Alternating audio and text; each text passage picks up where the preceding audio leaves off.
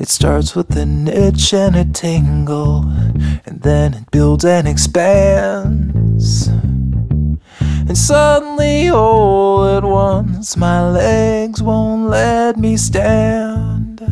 옷장 가득 산처럼 쌓인 옷더미를 보고 있으면 한숨만 나옵니다. 아침마다 옷장 속을 헤매며 입을 옷을 찾는 것도 고역이고요. 옷을 고를 때마다 겨운에 쌓인 먼지가 코와 눈을 자극할 때면 알레르기가 우리를 괴롭히는데요. 귀찮더라도 다가오는 봄을 맞아 대청소와 새로운 인테리어 어떠세요? 기분 전환을 위해 대청소만큼 좋은 것도 없으니까요.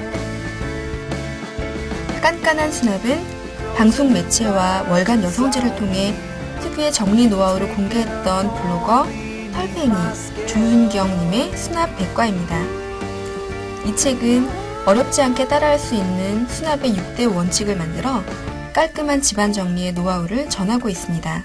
또한 수납이 잘 되지 않는 원인을 분석하고 효과적인 수납을 할 수 있는 노하우를 제공할 뿐 아니라 공간과 코너별 정리의 모든 과정을 사진으로 정리하였습니다.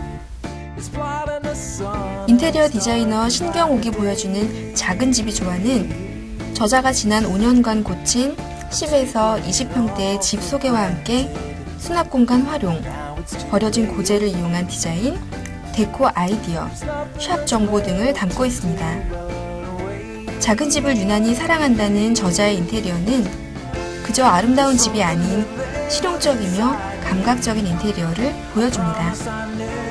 자, 이제 봄맞이 준비가 끝났다면 차가운 도시 여자 마냥 방에 앉아 커피 한 잔의 여유를 즐겨볼까요? 아니면 친구들을 불러 새롭게 변한 내 방 자랑을 해주는 것도 좋겠습니다. 하지만 싱그러운 봄, 아무리 집이 좋아도 따뜻한 햇살과 꽃향기를 즐기는 거 잊지 마시고요. 지금까지 라이브 추천의 김정미였습니다.